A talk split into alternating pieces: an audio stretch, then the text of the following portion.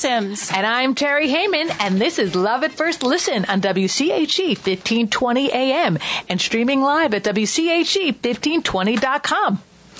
Each week, we bring single contestants on the show, ask them questions to get to know them, and maybe find them romance from our listening area. We like to say it's like Pet of the Week, but for singles.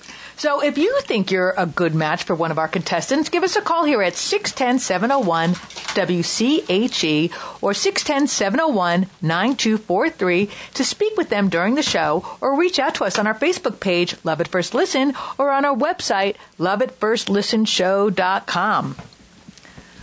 So today we have one guest with us. We have Megan. Hi, Megan. Thanks for being here today. Hi. Thank you. And the first thing we'll do is just give a little overview of who you are, some of your stats. So you are a woman and you're interested in dating a man. And you are how old? I'm 41. 41 years old. Okay. And are you employed? Would you be comfortable telling us about that?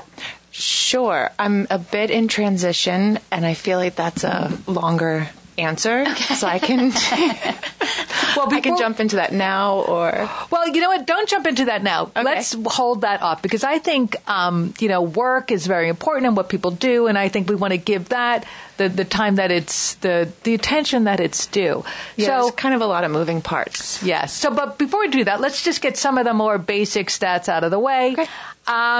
What would be the age range of the person you'd be looking to meet? I would say mid-30s is pushing it on the low level. Okay. But I want to be open-minded, so I'd say mid, 35, 36, 37, and then I would go into my 40s, up into 50. I will say you, to me, look very young.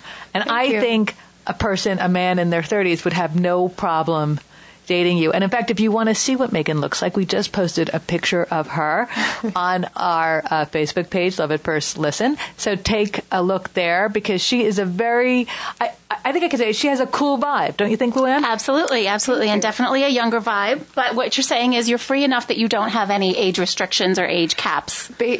Right. I am super, I think the older I'm getting, I'm just more open, to a lot of different things. We all have this set plan of I'm going to be married by 25 and 3 kids by 30. And then as you get older, you're just, it's you let it flow. So that's right. With age as well, it's kind of the same. Okay. And just if you're not by Facebook right now, I always love this question. Has anyone ever told you look like a particular celebrity? Yes. Liv Tyler. And then the other one, and I can't remember this woman. Jessica Biel. When I was younger, though. Yes, I could see it. But a blonder Liv Tyler. Yeah. But yeah, and I do see that. And maybe, as I'm talking to you now, almost like a little Tea Leoni. Oh. Maybe a little bit. Maybe Tea. A little bit. Yeah. Yeah. And vibe. Renee Zellweger, whatever she had done. I don't know. Pre-surgery Renee Zellweger. Listen, fair. I have seen promos of her for her new movies about Judy Garland, and I think the face is settled. I have not seen that yet. I think you're a combination, though, because, you might have the facial features of some of these people that we're talking about, but your overall vibe, the style, at least how you're dressed today, I feel like, who's Goldie Hawn's daughter? Oh, yeah, Kate Hudson. Yeah, a little bit like that, maybe. And I would say, too, because you can't really see her, she's got the vibe of a Sheryl Crow.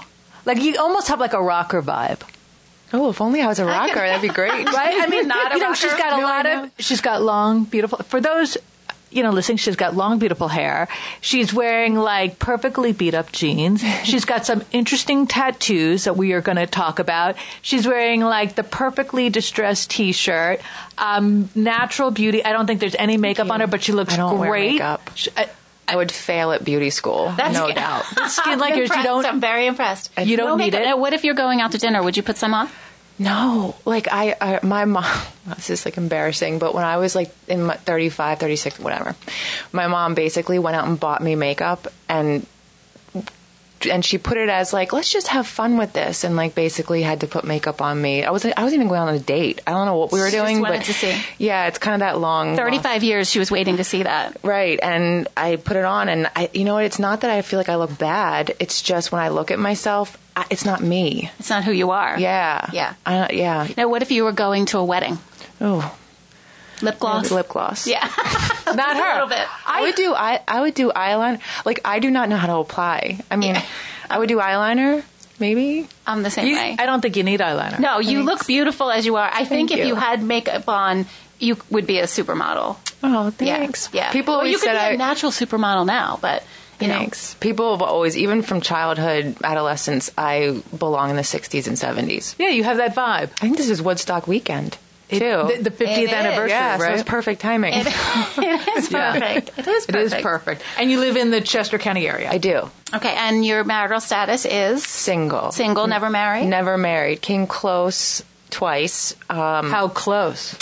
Well, the engagement, like the ring, in one situation the ring was bought. And so this is my... All right, let's hear it. This is good. This is my... I don't mean it to happen, but I don't fall in love often. I people call it picky, but when I do fall for someone, it's usually fast and furious. And in both of these relationships, one was my late 20s and one was like early 30s. Within like the first year, we were either living together already or like we were full on like we're gonna live. Like one guy was gonna move to Canada and we were gonna buy a farm and just start, you know, growing hemp and we're gonna live in Canada. And, I could see you on a farm.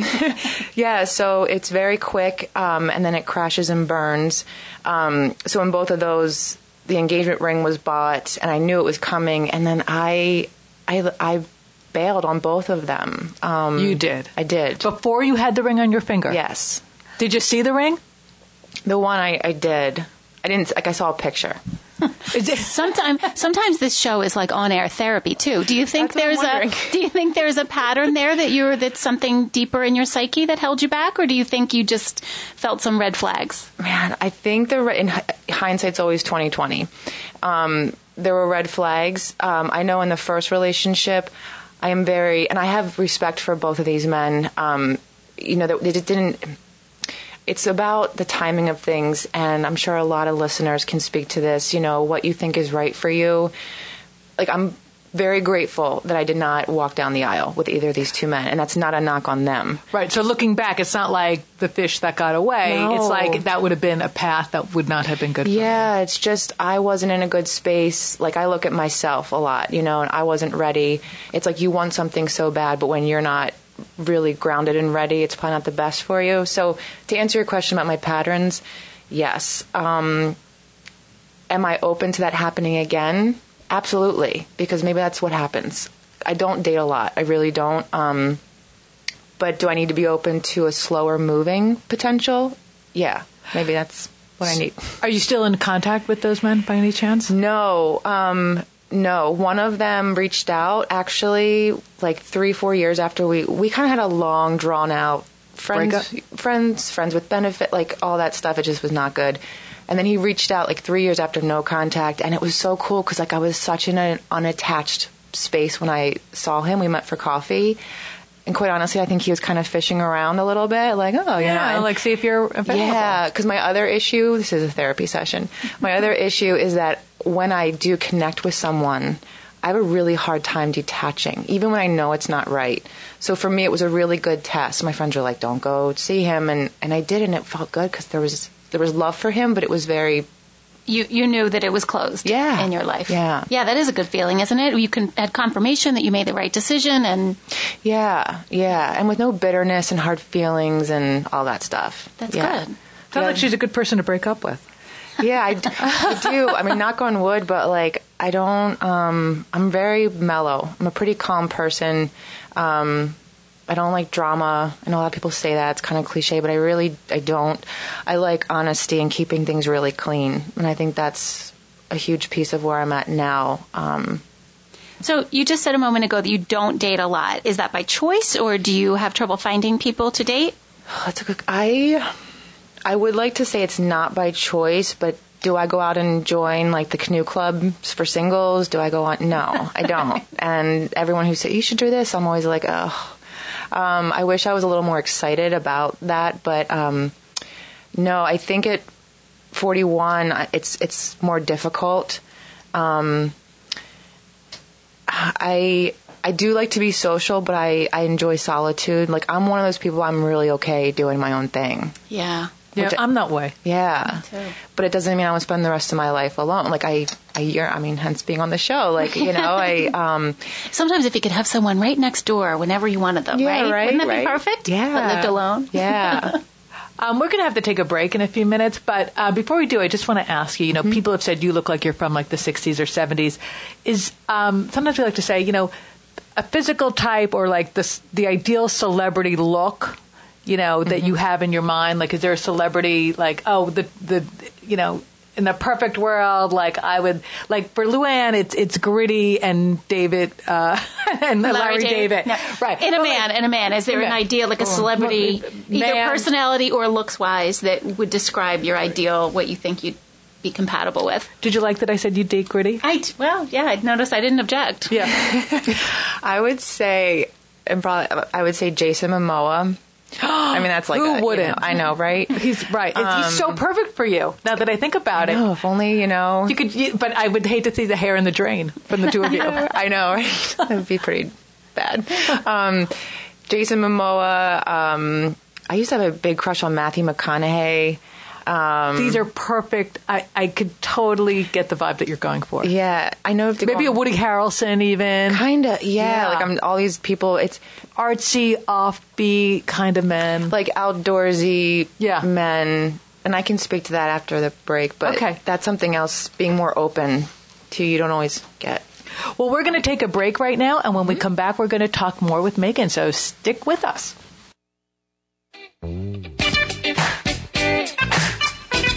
Hi, welcome back, and you're listening to Love at First Listen on WCHE 1520.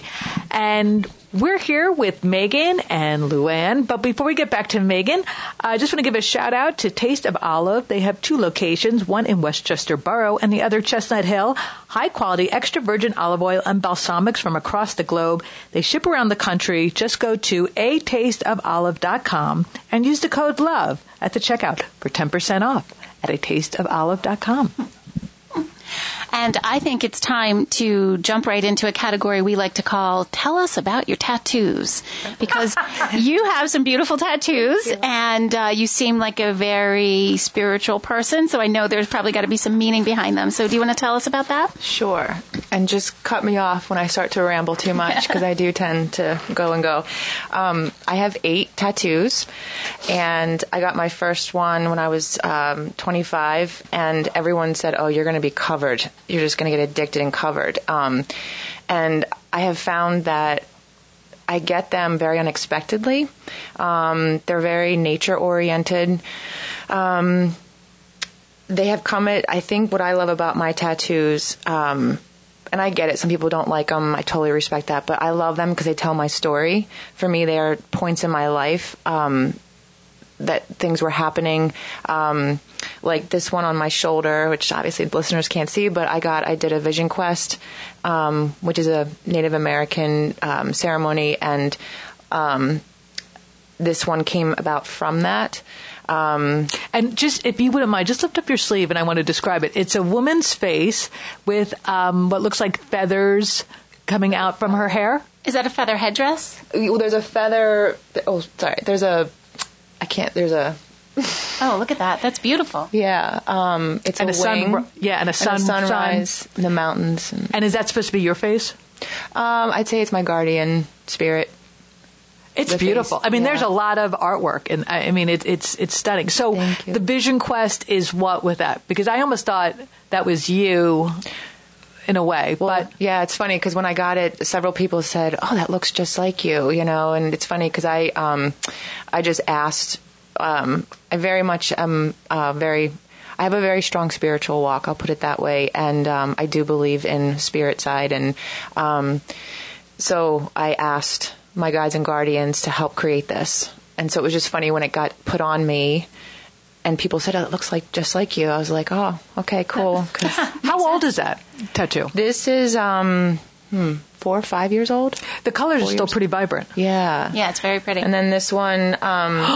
That is beautiful. She's pointing out to a stylized wolf. Coyote. Mm-hmm. And it is really beautiful. It's modern. It's black with accents of red and yellow in it, and it is a wow. Yeah, it's the colors of the medicine wheel. Again, in Native American culture, and the coyote is someone I had no intention of getting this literally within 24 hours. It was like, this is going on you. And coyote spirit walks with me, and coyote is known in Native American traditions as a trickster. Kind of gets a bad rap, but he also helps people to see things with new eyes and to do things pretty innovative that they might not ever do before. And given where I'm at in my life right now, it's perfect. I'm wondering, was there a triggering event to get these tattoos? I know when my brother got divorced, you know, a few months later, he got a tattoo. He got a commemorative tattoo. That's right. And I was thinking about getting a tattoo myself to commemorate something that happened like in February. And I have an idea. I know what I want.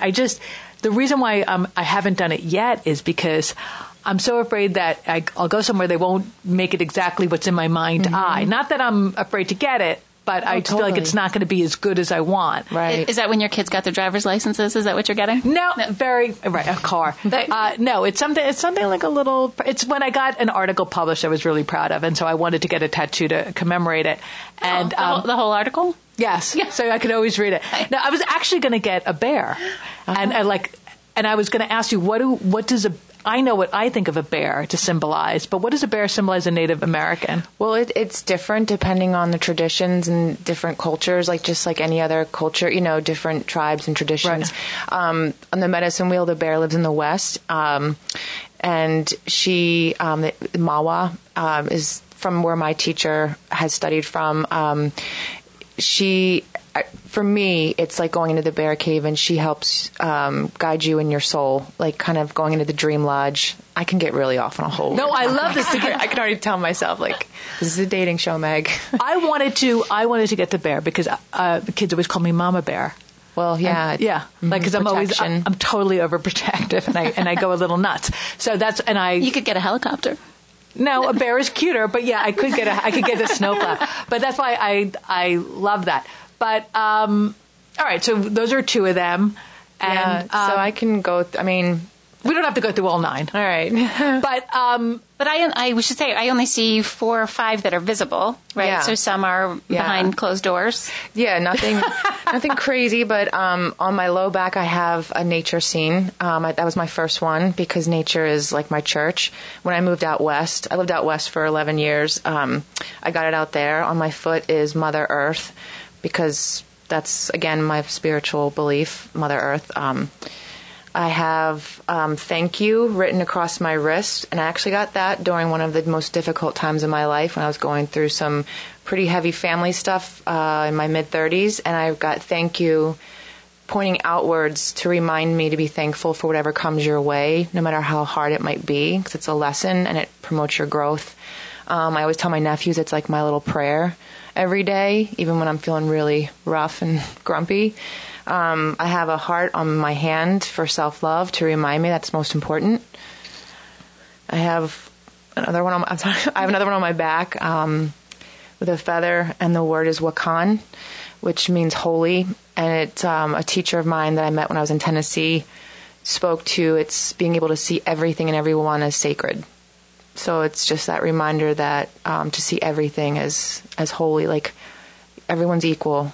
I love it. And I mean, not only at the ones that I'm looking at, but like I said, I knew you would have some significance behind them and that it speaks to all of these practices that you have in your daily life or that you strive to be that way, I think is really impressive. So you sound very grounded, very most at peace, right? Yeah, I am. I really am. It does. But here's what I fear, because like just to be, I'm not being so funny, but like, you know, you do those affirmations, like, you know, you're beautiful. Like my daughter has these stickers, like you're beautiful, and they put them all over the place. And like, so sometimes she'll put them on the mirror, like you're beautiful as you are, you know, be thankful. And then after a while, you don't see it anymore because it's so common. So I'm wondering, you tattoo, thank you, but then or the heart, and then like for the first 6 months, you're like, yes, I remember to do this. I remember to do it. But after a while, don't you sort of forget? Oh, yeah. Or no, that what it is the days where I'm having like really a rough time and I'm like really upset. I want to use a stronger word on air, but I won't. Right.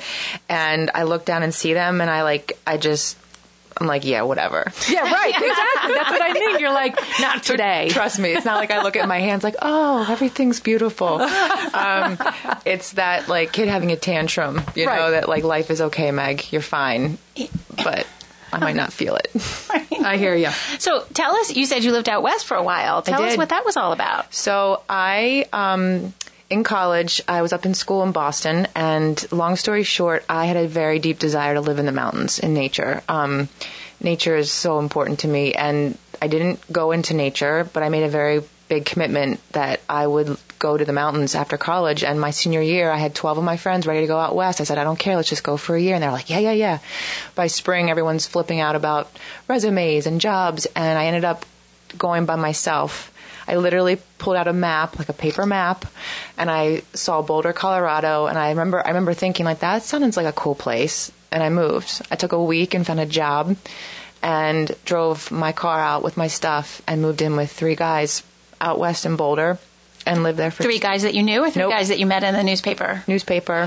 And then I lived in Boulder for 2 years and was a teacher there. And then I moved to Jackson, Wyoming for 2. And then I went to grad school in Bozeman, Montana. And then I got a job back in Jackson as a school counselor. Wow. Not Shell. No, you know what? It reminds me a little bit of like Cheryl Strayed's Wild. Yeah. You know, sort of going out and just finding yourself. And there's definitely, it's so admirable because I actually, don't laugh. I think about laughing. That. I think about that like after, you know, maybe the kids leave the nest and stuff. So I'm mostly impressed that, I mean, you also, it sounds like you had career track jobs that were maybe fulfilling professionally. You weren't, you know, sometimes people do what they have to do, and I'm not knocking that either, but, you know, you could go wait tables or something that's not necessarily on your career path just to fulfill the other dream. But it sounds like you kind of did both. It was cool. Yeah. It's funny because when I moved out there, I always wanted to be a teacher. I knew that from the get-go. And what did you teach? I taught middle school, 6th grade. God bless you. That's I know, right? But I loved it. Did you? I taught religion of all things, which is kind of comical. Religion, language arts, and literature. And then I was a preschool teacher, and I did substitute teaching in Jackson. And then when I got my master's in school counseling, I became a school counselor at a kindergarten, 1st and 2nd grade school in Jackson. So my career was very grounded, and I kind of got burned out, and that's when I moved back east, and some shifts have been happening, and it's kind of like it's kind of starting over, but it's good. It's interesting because your prior job, even though it was in a school, it was being someone who guides others. Yeah, and you have the tattoo of someone guiding, and so it's interesting how that you gravitated towards that. Yeah, I love that you use the word guide too, because with regards to what I want to do moving forward, I do believe in my nature is to help people, to guide people. So it's like, again, getting my head out of this small box, like you must use your degrees, you must be in the schools, and I don't want to do that. I want to work with people of all ages. I'm really good with youth, though. I know a lot of people really sometimes don't like to work with youth. So it's incorporating my spirituality, the work I've done there, with the skills I naturally have. Okay, so we're going to get back to this because I'm curious now, since you like working with youth, dating a man that maybe has kids, if that would be something that is particularly appealing to you. But right now we're just going to take few minutes, and when we'll come back, we'll talk more to Megan, and you're listening to Love at First Listen.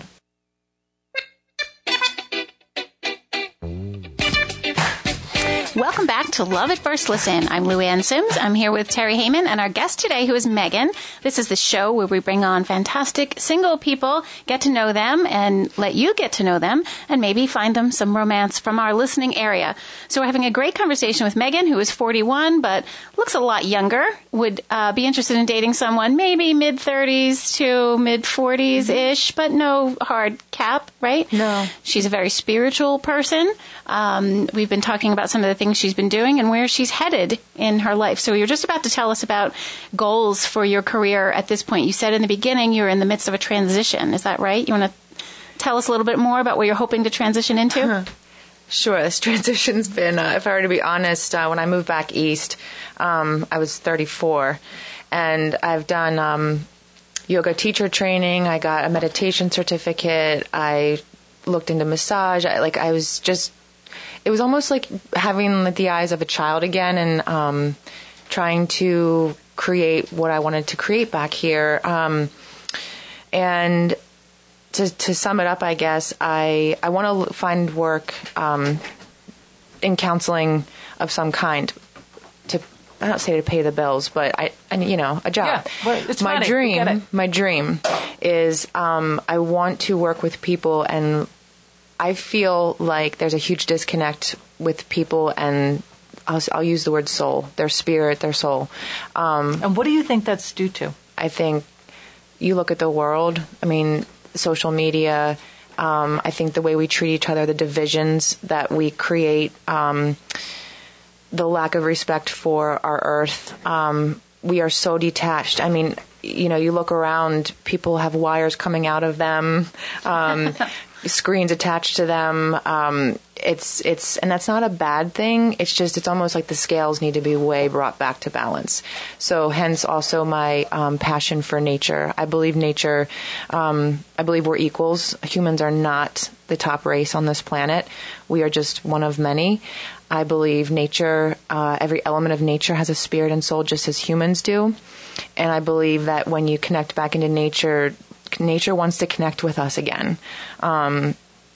This is where, again, I can go way off topic. I'm just wondering if someone's listening, because I kind of get what she's saying. I know for me, if I spend too much time, scrolling through Facebook or whatever, I get anxious. You hear all those articles, and, they're all like bad news, and it gets a little nuts. So what's like something someone could do just real quick to sort of connect more to their soul? I think, and I am working on this all the time and probably will for the rest of my life, is getting out of the head and coming back into the heart. And what does that really feel like? And the heart wants to speak to us. Again, I'll speak from my teacher, Native American teacher. The heart is supposed to be the chief, and the mind is supposed to be the council.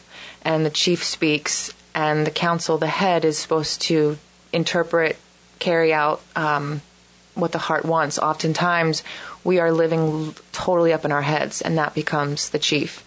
So we're not listening to our gut and intuition. So meditation practices of bringing yourself down to heart center, to put it simply. Yeah, I love that. I'm fascinated by that, and I'm hoping to make a similar transition in my life and spending less time on the phone and online, and I feel like it's ruining my life in a lot of ways. Mm-hmm. But I'm interested in practically, how do you function as someone? I mean, you're not fully off the grid, but how do you balance that? How do you manage to get through the day and do what you need to do without being connected all the time? Because it is addicting. I think they've said that it's an addiction. When you're there, it lights up certain parts of your brain, and then it's almost like slot machines where you're going more and more and more. So, but beyond the addiction, like the thing on the wall I've hit now is just being able to function, being able to be in touch with my kids' teachers, being able to communicate about this radio show, being able to make plans with friends. How do you do all of those things without being connected so much? Right, I agree, and that's so. I said earlier, my friends think I'm crazy, and my nephews can't understand it. Truly, I don't have internet at my house. I don't have a TV. I have a little radio, and I have my phone. We support radio. So do I. But, yeah. Okay, you have your phone, but you don't have internet. So what, you use cellular? Like, I just use my cellular, but and I don't use enough to obviously mess with data. But so, I go to the library. To when I've been working on these things I'm working on for my work, I go to the library and I use that, and it's so nice. Like, it's so old school, but it's so nice because it's a set time, and you know you're not going to be distracted. Right now, I will get internet at my house someday, because as you just spoke to, it's like there is a balance. We need it nowadays. I don't have like a great answer for like what is the balance and the health of that. 'Cause I'm not saying everyone should just go live out in the forest and be all right. But it's a tough one. And I think that's why this passion of connecting people back to nature has been a long time passion, but I've always struggled, like, is it really needed? And now I get it. It is needed. Doctors are prescribing people, you need to go out in nature for 20 minutes. Wow. Yeah, I've heard that. They take a walk. Yeah, and like Time Magazine just had an article like, wow, 20 minutes in nature can actually make you happier. And to me, that's mind-blowing that people are so disconnected that it's like, that's news. That it speaks to the fact that we're not doing that. We're not even going out for 20 minutes. Mm-mm. All right, so Megan, no internet, no TV, a little radio. What do you do at night? So I know it's, I do. It's funny because sometimes I'm like, I don't know. I'm a fan of Redbox. What is that? It's where you can rent movies. Okay. I feel like I'm in the 1950s. No, I know exactly what you meant. Yeah. You can still rent movies these days. I had no idea. Okay. At the supermarket, in the vending machine. Yes. Thank you. Yes. But what do you play them on? My computer. Oh, okay. I have a computer. Yeah. All right. I do have a computer. You know, I'll read. I get outside a lot. I live in a place where the Schuylkill River is right by my house. I'm very fortunate. I'm not a city person, really, as you can probably imagine. So I get outside a lot. So given this kind of stuff, let's say you meet someone that you're interested in, a man, what would be the ideal date? I know. See, part of me, well, the ideal date would be... I'd say a tent, a fire, some music, and anywhere out in nature. I don't care. It'd be great with me, you know, and it would be. But I'm also, I'd be open, like, to go out, like, take me out to the city and, like, let's go to a fun restaurant for dinner. Like, I'm not anti doing nice things. But I don't need a lot when it comes to material stuff. Oh, now, what does that mean? What does your apartment look like or your house look like in terms of things? Super simple. Like when I own my own little home. It's just over 1,000 square feet. And it's perfect. When I moved in, I could have put like, you know, what are those big poofy chairs? What are they called? Like beanbag chairs? Right. I mean, I had nothing because I used to live on a farm and I lived in this little carriage house. So I had nothing. And so when I moved into this quote unquote ginormous 1,000 square foot home, it was very empty and I could have lived like that for a long time. My sister was the one's like, you need to get some furniture in here, you know? But over time I'm a photographer, and so I have a lot of my nature shots up around. I will say this: I think I'm really good at creating a very cool, peaceful environment. Because everyone who comes into my home, they're like, "God, I feel so cozy in here." Minimalist. Yes. Yeah. I love that. I might like you for my brother. Are you willing to move to Ohio? Sure. I'm thinking like you could like stage things. Yeah. I know. So you mentioned before that you were a yoga teacher. Do you still teach yoga? I don't. My teaching career in yoga was short-lived. I love learning it. I have found when I did the training, I said to myself, like, don't do this thinking you have to become a teacher. It was for myself. And I love that I can do my own practice at home. I don't connect with the yoga scene. And what do you mean by that? Because I think I know what you mean because I used to do yoga and a lot of those things. But what do you mean by that? I do not want to show any disrespect to any, you know, I never had a bad experience. There's an energy. I connect more with Native American spirituality, obviously. So when I went into the yoga program, I love the stories. I love the teachings. They're beautiful. What I have found in yoga today, just in my experience, I feel like yoga has become a competitive sport. And there's a lot, I shouldn't say a lot, but like kind of this surface, the depth to what yoga was done originally to prepare you to meditate. That's right. Just so you could sit for 8 hours a day. That's why those hip open. I'm with you. Yeah. I feel like it's gotten, the essence of it has kind of gotten lost.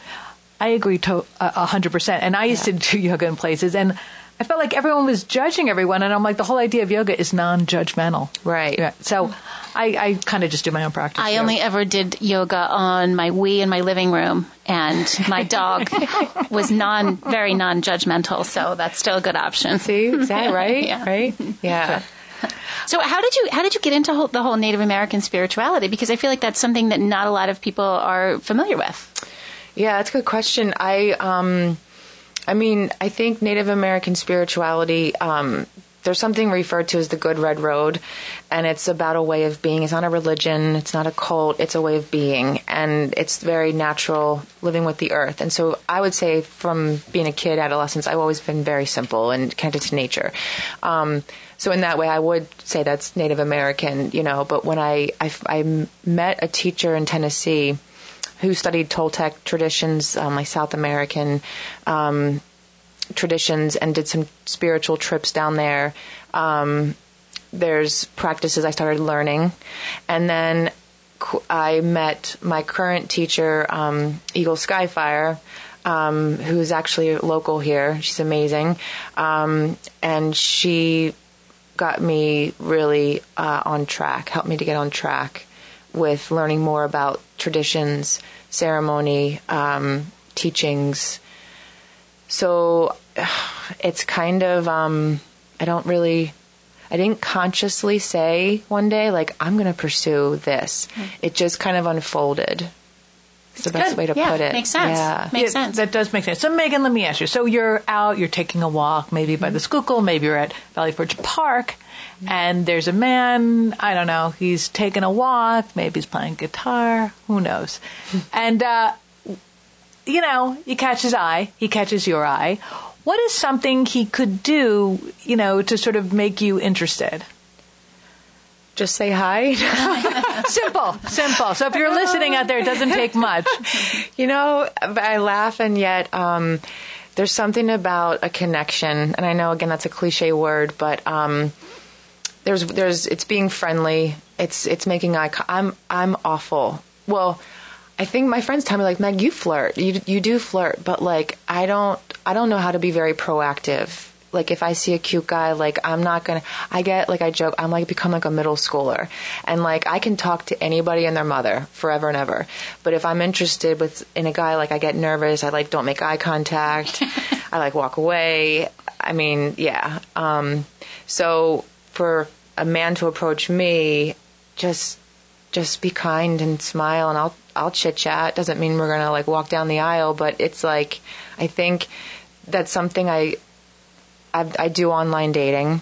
I have done it, and that's something that is very frustrating because of the inauthenticity there. It's interesting that someone who hates being online does online dating. Trust me, it was like pulling teeth by many friends. I mean, Megan, you need to do it. You know. All right. So you've done it, and you haven't had much success with that. No. I'm not surprised. I mean, at that, frankly, I'm not, because someone who's connected with nature, who's spiritual, who's artsy, isn't necessarily the demographic for online dating, right? Right. And I just think the challenge is that it is very hard for people to. I have found it's kind of inauthentic.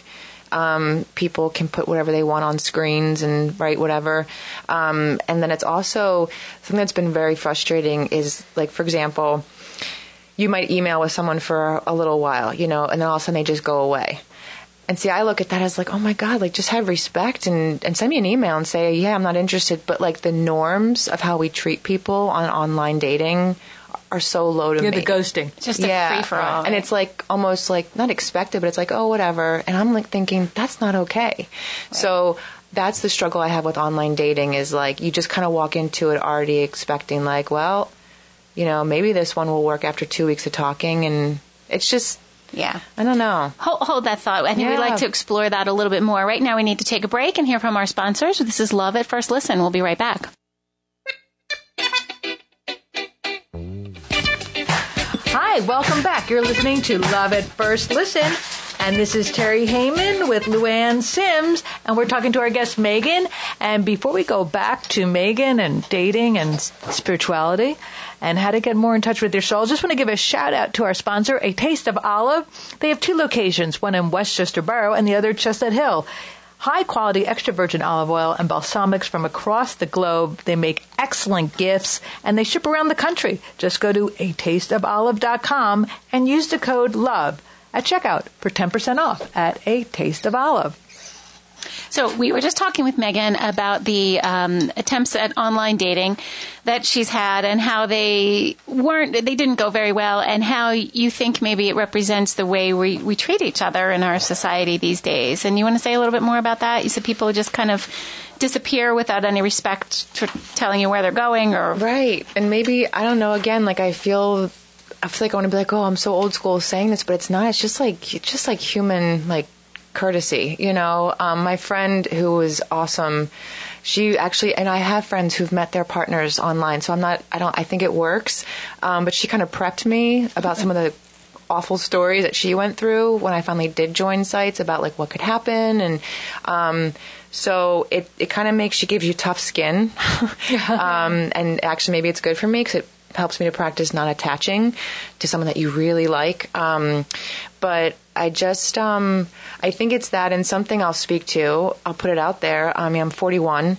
I don't have any children, but I would like to have a child someday. I'm realistic enough that I'm not going to be having 3, 4, and 5, nor do I want that many, but, you know, I do believe it's still possible. And so this is my projections onto what I think people are going to feel, but it's really hard to say I want children, because I'm already thinking someone's going to be like, oh, boy, 41, she wants a kid. She probably just wants to get hitched up right away. And, you know, and That's not it at all. Like, believe me, I don't want to rush meeting someone, having a child. I think it's just, it's very hard to get to know somebody, myself included, online. Right. I think it's very hard to represent yourself in a paragraph, yeah, or, you know, and to check off boxes that speak to the depth of your life and your personality and everything, yeah, like that. And not only that, but my understanding, although I've never dated online, is that you see someone that you think you like, and before you even pick up the phone, there's a certain amount of texting that goes back and forth to see if you even get to a level where you want to pick up a phone. And honestly, the texting, there's no nuance in texting, and people just have a conversation with these shorthand emojis, and it sounds crazy because you don't even know this person, and then you can misinterpret things. Oh yeah. I just went through one like a couple weeks ago. Want to share? Sure. I mean, there's nothing wrong with this guy, you know, but I mean, we're adults, and it's just, I'm thinking like he seemed interested. We did meet. We had a nice date. And again, I'm a phone, I hate the phone, but I'd rather be, you know, on it, listening and talking to you. He seemed interested to want to hang out, but like literally I get like one line, like one word sentences, like, how was your weekend?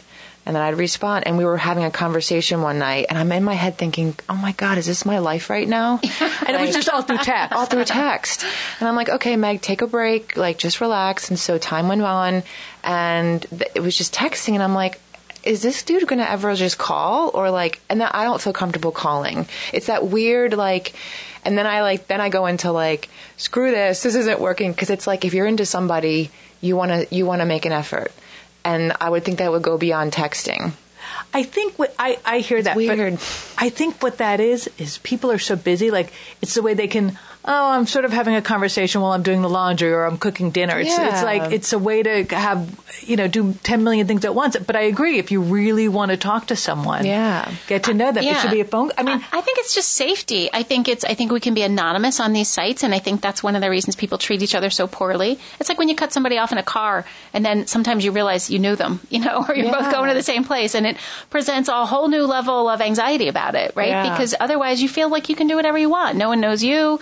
And I think online, even if our names are attached or a profile name, people feel like they can just do whatever they want because no one, it's not real. I don't know. Right. But I remember when I was in my early 20s and I would have relationships, I would sit there on the phone with them for hours at night just talking. Yeah. And it was like a big thing, like, what are you doing?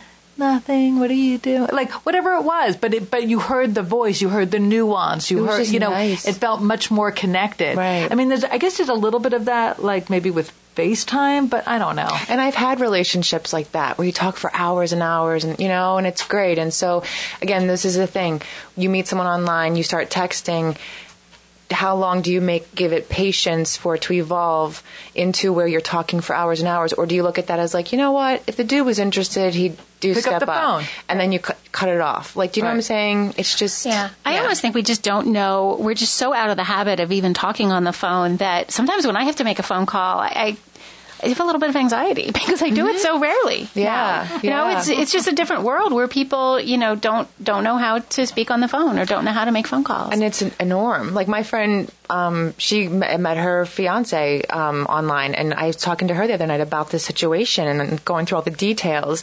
And I was like, so I'm like, you and Josh totally like talked, and she's like, actually no, like we just always texted when we, it was consistent. See, and then they'll get married, and she'll be upstairs texting him while he's downstairs, and so so it works. It just continues on. So I'm like, all right, are my expectations too high? Because I'd like to talk to you on the phone. Or is this the norm that it's going to be okay to text? You know what I mean? Yeah. So I don't know. It's a tough one. And that's why we have this show, Love at First Listen, so people can actually hear real conversation, get to know people in depth, get to know their interests beyond what you see in a profile. So if you're listening and you also feel like, oh, you don't really get online dating and, you know, the social media stuff gets you a little, you know, crazy and it just seems empty, reach out to us on our Facebook page or on our website, loveatfirsttlistenshow.com, and send a note to Megan, and we will pass it along. Or if you think you would like to be on the show yourself, send us a note as well, and we can schedule you to be a guest on Love at First Listen, too. So we could talk to you for a whole nother hour, but I'm afraid our time is up. Thank you so much for coming with us on this journey and sharing a little bit of yourself with us and our listeners today. Thank you. Anything else to add before we say goodbye to Megan? Thank you for listening to Love at First Listen. And Megan, you're great. And we hope to stay in touch with you and hear what happens next for you. All right, yeah, awesome. Check out her picture on our Facebook page. And so that wraps it up for this week. A thank you to our sponsor, A Taste of Olive. You can listen to a podcast of the show. Just search Love at First Listen using the @ symbol on SoundCloud and Stitcher. Our podcast is produced by Bree Ezro and Kyle Hudson. And this episode of Love at First Listen is a production of Crimson Planet Media and WCHE 1520 and was produced by Kyle Hudson. Thanks for listening to Love at First Listen, because you can't always trust your eyes.